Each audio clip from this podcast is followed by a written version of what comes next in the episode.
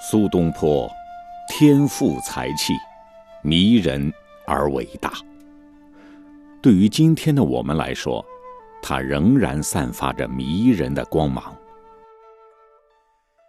几百年以来，写苏东坡的文章和传记不计其数，而其中最有名的，当属国学大师林语堂所作的《苏东坡传》。林语堂说。他写苏东坡传记没有什么特别理由，只是以此为乐而已。敬请收听林语堂先生所著《苏东坡传》。在神宗仪宁二年，也就是公元一零六九年，苏氏兄弟回到京师之时，王安石被认为参知政事。也就是副宰相。随后两年之中，但见稳重的老臣纷纷离朝，御史台遭到了倾诉排斥。既知身为谏官的都是王安石的一群小人。王安石就职不久，就开始大刀阔斧的在政府各部门大肆清除异己。抗争之势此起彼落，整个官场闹得乌烟瘴气。贤德干练、身负众望的大臣对于王安石公开反对。这位年轻的皇帝反倒不明白究竟是何缘故。王安石想尽办法使皇帝觉得这一场混乱的纷争是皇帝和胆敢反对皇帝的那批奸邪的大臣之间的殊死之战。皇帝问道：“为什么会闹得这么人仰马翻？”为什么所有的大臣、御史、全朝的读书人都群起反对新法呢？王安石回奏道：“陛下要知道，陛下是要施法先王之道，为了事功，不得不清除这些反对旧臣。在反动的旧臣与陛下之间的夺权之争是不可免的。倘若他们获胜，朝廷大权将落在他们之手；若陛下获胜，朝廷的大权则仍将在陛下之手。那些自私的大臣，全都是存心阻挡陛下行先王之道，就是因此才闹出这一番纷乱来。有年轻好胜、志在国富兵强的皇帝在上，有对自己的财政经济学说坚信不疑的宰相在下。实行王安石激进的政治财政改革已经如箭在弦了。实行新政的动机是不容置疑的。宋朝成五代残唐纷争杀戮的五十年之后，一直没有强盛起来，而且西夏、契丹、金不断的侵略中国的边境。中国与这些北方部落短期的交战之后，遂定约言和。合约的条款对中国皇帝也是忍垢蒙羞的条款，因为那些藩邦虽然承认中国的皇帝，但那是中国皇帝按年赐予他们金银绸缎换来的，每年要付出大量的钱财，这自然是国库财力大量的外流，国内行政一向松弛懈怠，政府经费则捉襟见肘。王安石自命为财务奇才。能凭耍弄纳税征兵制度，便可以给国库筹集款项。我相信，借在中国西北用武而恢复国威，是王安石政策中打动军心的要点。因为王安石当政时，曾在西北由中国发动战争数次，其中有数次胜利，一次惨败。为了继续作战，皇帝需要金钱，为了筹款。国家财政制度必须改变，可是我们不必怀疑立主新政者真纯的动机。我们先看看那些财政经济改革的严重后果吧。王安石到达京都不久，司马光就和他在神宗面前争论起来。这次争论就总括了双方基本的旗舰：这时国库已经到了真正空虚的地步，到了春季的祭天大典。皇帝竟想免去赐予臣子的银两绸缎，这样可以给皇家节省一笔钱。这件事引起司马光和王安石之间的一次争论。王安石认为，国库空虚完全为朝臣不知理财之道的结果。司马光反驳他说：“你之所谓财政，只是在百姓身上多征捐税而已。”王安石回答：“不是，善于理财者能使国库充裕而不增加捐税。”司马光说：“多么荒唐！”总之，一国有其固定量的财富，这笔财富不是在百姓手中，便是在政府手中。不论你实行什么政策，或给此政策什么名称，你只是把百姓手中的钱拿过一部分交给政府罢了。皇帝有几分持司马光的说法，于是，在随后一两个月内把新政暂行搁置。不必身为经济学家，尽可放心相信一国的财富方面的两个重要因素只是生产与分配，量不治物。要增加国家的财富，必须增加生产，或是使分配更为得当。在王安石时代，增加生产绝无可能，因为那时还没有工业化的办法。所以，一个财政天才所能做的，只有在分配方面，因为。王安石基本上关心的是充裕国库，而增加国家财富的意思，也就是提高政府的税收。王安石看得清清楚楚，富商与地主正以自由企业方式获利，他不明白政府为什么不应当把他们的利润抢过来，而由政府自己经商、自己获利。那结论是可想而知的。他用的名称的确很够新奇。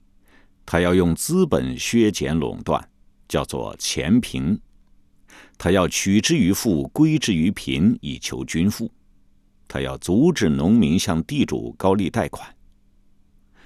在春耕期间，由政府借款于农民；在收割之后，由农民归还政府，自然是仁善之举。王安石能使皇帝深信，所有这些措施都是为了人民的利益。但是历史上记载，经过了一段踌躇，王安石才决定实行借款于农民的理论。这理论是一个小吏提出的，就是投资五十万两白银，每年政府可赚二十五万民，因为一年两收，则百分之二十或三十的利息可以一年收两次。我们无需把这些新政的细节详予说明。总之。新政是由神宗熙宁二年开始，大约八年之后闹得天怒人怨，王安石自己本人和皇帝都十分心烦，二人彼此之间也不愉快。现在仅略述其大要于后。最重要与最为人所熟知者共有九项，为了方便记，仅归纳为三组：有三种国营企业，三种新税。三项管制人民的登记制度，三种国营企业是军书法，也可以叫做国营贸易局；市役法叫做国营零售店管理局，以及利息二分实收三分，也就是加上申请和登记费的青苗法。三项新税收是免役税、国产消费税和所得税。登记制度是把国民组织起来，编成十家为一组的征兵单位，以及保甲，重新登记土地和马匹。大体来说，这些方案近乎现代的集体经济政策。国营企业自神宗熙宁二年以首先设立全国或省级的批发机构开始，深信政府有厚利可图，神宗皇帝拨了五百万名现款。三千万担谷子作为由政府接收省际贸易的货品和原料的经费，但是这套办法立刻遇到了困难。当年二月，朝廷先创立制治三司条例司，负研究条款之责，并予以公布。在条例司的官员之中，就有苏子由。苏子由上奏折指出，朝廷若接收全国贸易，自由企业会立即瘫痪。只因各地的批发商人无力与官家竞争，政府与商人必将互相掣肘，而且他否认国库会有利可图。私人商业有相沿已久的信用关系及其他办法，政府经营时则无此种便利，必须先成立庞大的机构，以高薪雇佣大批的官员，并建筑美轮美奂的官衙。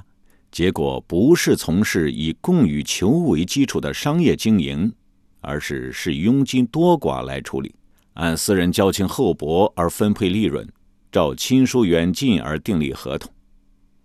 自由历陈，由于官僚作风的无能，官方无力压低物价，只能以高价买入，远比正常商人购货时的价钱高，所以自然失败无疑。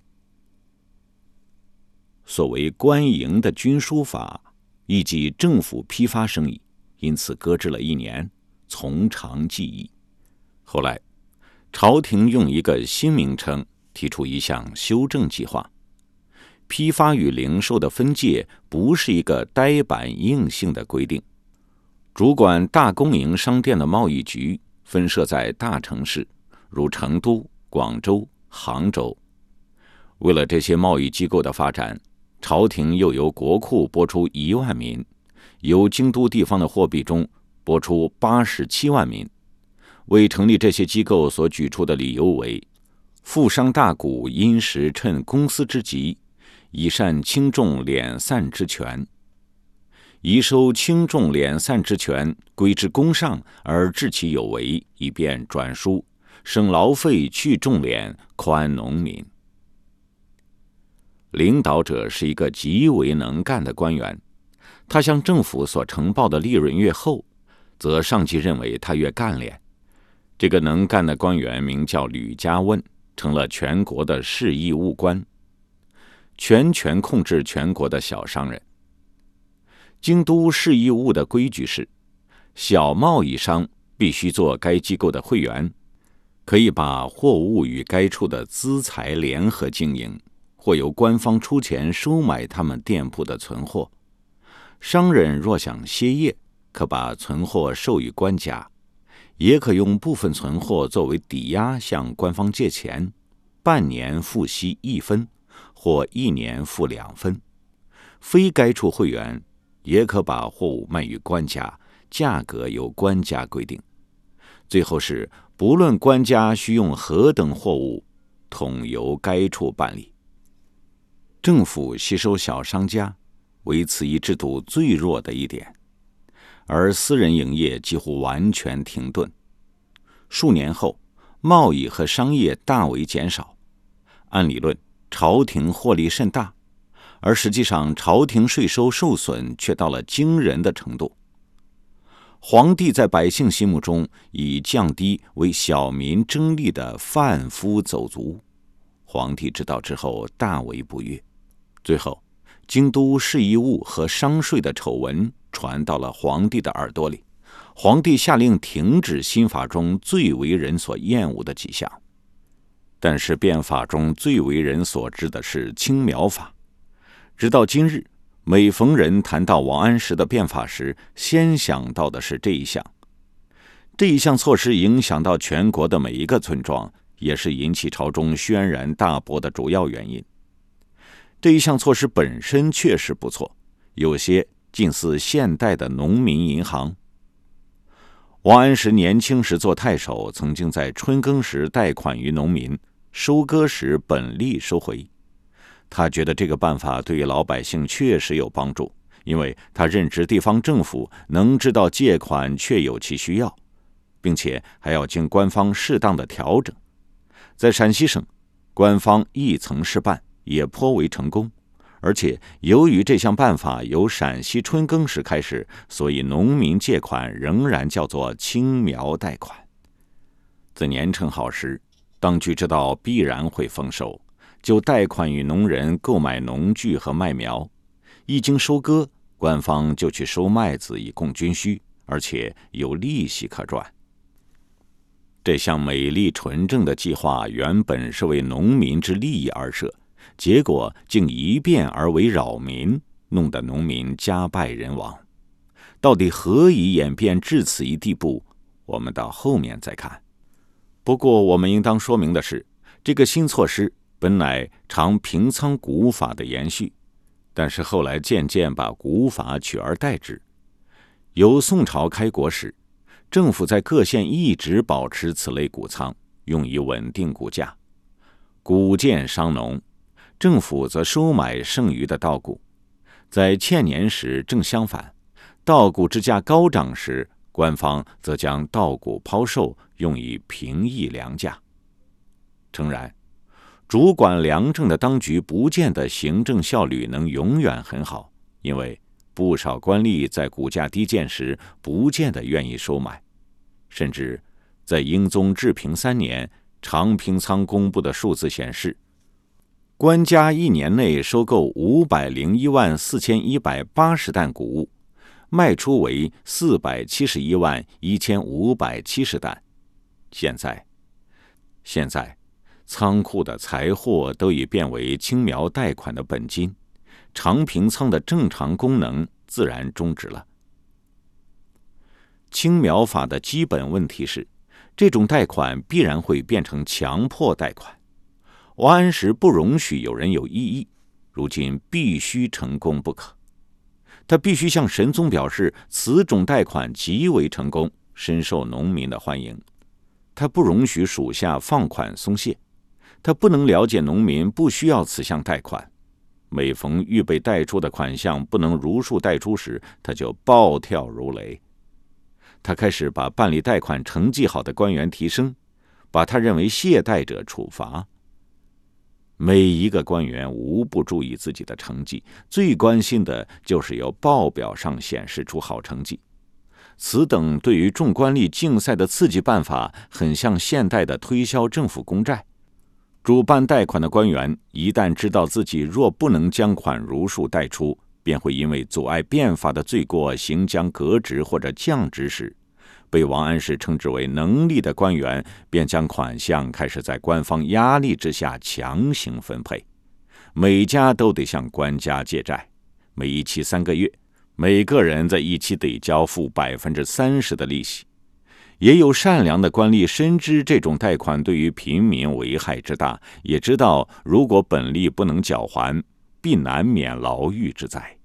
因此，依照朝廷的明文规定，正式向民众宣布，此等贷款依据圣旨，纯属自愿。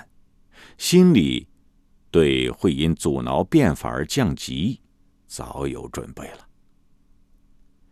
免役法亦复如此，官方的本意与实施情形也是大相径庭。但是这项措施可以说是王安石变法中最好的一项。后来苏东坡的蜀党当权时，他一派中所有的人都打算把王安石的新法全域推翻。苏东坡所支持新法中唯一的一种就是免役法。在宋以前，中国实行征兵制已经很久，王安石提出的就是老百姓要赋税以代替兵役。换言之，这条措施就是以募兵组成常备军代替征兵制。不过，仔细研究一下免疫法的规定，其结论恐怕难逃政府从税收以御国库的目的。至于使人民免于征兵之利益，则已由实行保甲制度而化为泡影，而保甲制度较之征兵制弊害更多。免疫法慎重研究一年之后，条文终于公布了。条文中规定，凡过去免于征兵之家，仍需付免疫税。例如，寡妇家中无子女或只有独子，或虽有子女而尚未成年者，尼姑与和尚、道士都需纳一种税，名之为注役金。各地区在免疫配额之外，需多缴纳百分之二十，以供荒年百姓无力缴纳时应用。由此种税征集的款项，则充政府雇兵与雇用其他人员之用。正如苏东坡在青苗贷款措施上所说：“百姓将因拖欠而入狱，而受鞭挞之苦。”也正如司马光当时所指出，将来必然发生之情况：凡无限款以缴纳春秋之免役税者，必强迫而出售粮食，杀其耕牛，伐其树木，方可缴纳此项捐税。再者，在前项征兵法中，民家只不过轮流服役数年；而在新实行之免役法中，常常需为免役而年年缴税，连不需服役之年亦需照常缴税。免役法以及新商税与所得税法，必须看作向民征税的一项新方法，而并非免于征兵，因为人民在保甲法之下仍需接受征调而接受军事训练。新商事法是根据商人账目在商人的利润上征取捐税的，所得税并非现代意义上的所得税。